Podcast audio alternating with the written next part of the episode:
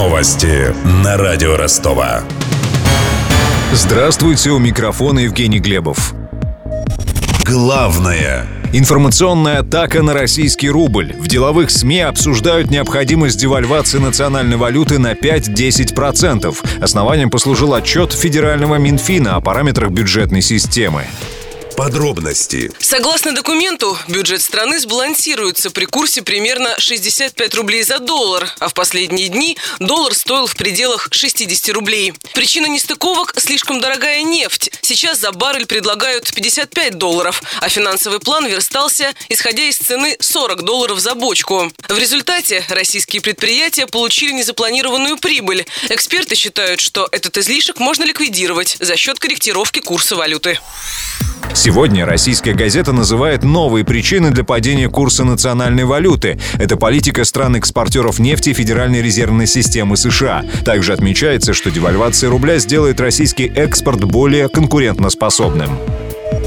В мире Совет Безопасности ООН призвал немедленно прекратить огонь на юго-востоке Украины. Об этом говорится в заявлении членов Совбеза. Организация также осудила использование артиллерии на линии соприкосновения в Донецкой области, передает корреспондент ТАСС Олег Зеленин. Совет Безопасности ООН выразил глубокую обеспокоенность эскалацией ситуации на востоке Украины и призвал стороны конфликта немедленно прекратить огонь. Члены Совбеза осудили использование вооружений, запрещенных Минскими соглашениями, которое привело к смерти и ранениям людей, в том числе мирных жителей. В заявлении выражается полная поддержка суверенитету и территориальной целостности Украины, а также подчеркивается важность выполнения Минских соглашений и резолюции о мирном урегулировании конфликта. Бои под Авдеевкой на Донбассе продолжаются уже несколько дней. Эти столкновения стали самыми ожесточенными с августа 2015 года. Накануне пресс-секретарь президента России Дмитрий Песков заявил, что атака началась с украинской стороны. Он также предположил, что Киев не контролирует часть своих военных подразделений. В стране. Суд по делу Акиров Леса вынес решение о принудительной доставке двух фигурантов Алексея Навального и Петра Офицерова, сообщает «Эхо Москвы». Приставы нашли Навального в Москве на рабочем месте в фонде борьбы с коррупцией и проводили в аэропорт. Петра Офицерова срочно выписали из больницы. Судебное заседание проходит в Кирове. Напомним, уголовное дело Киров Леса касается событий девятилетней давности. Судебный процесс против Навального и Офицерова со схожими обвинениями уже состоялся в 2013-м. Тогда обоих признали виновными. В прошлом году Европейский суд по правам человека решил, что права подсудимых были нарушены и постановил выплатить им компенсацию. В связи с этим Верховный суд России назначил пересмотр дела Кировлеса.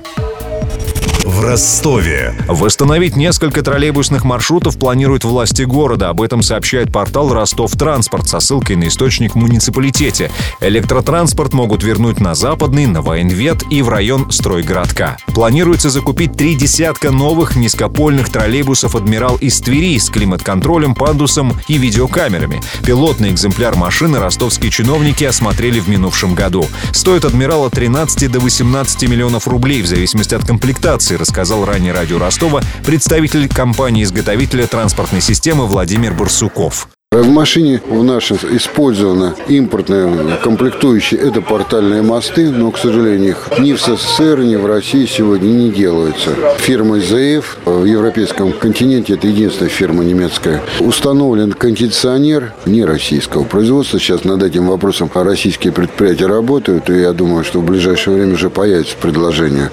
Ростовские чиновники заявляли, что в городском бюджете денег на троллейбусы нет, и машины, скорее всего, придется брать в лизинг за счет местных предприятий.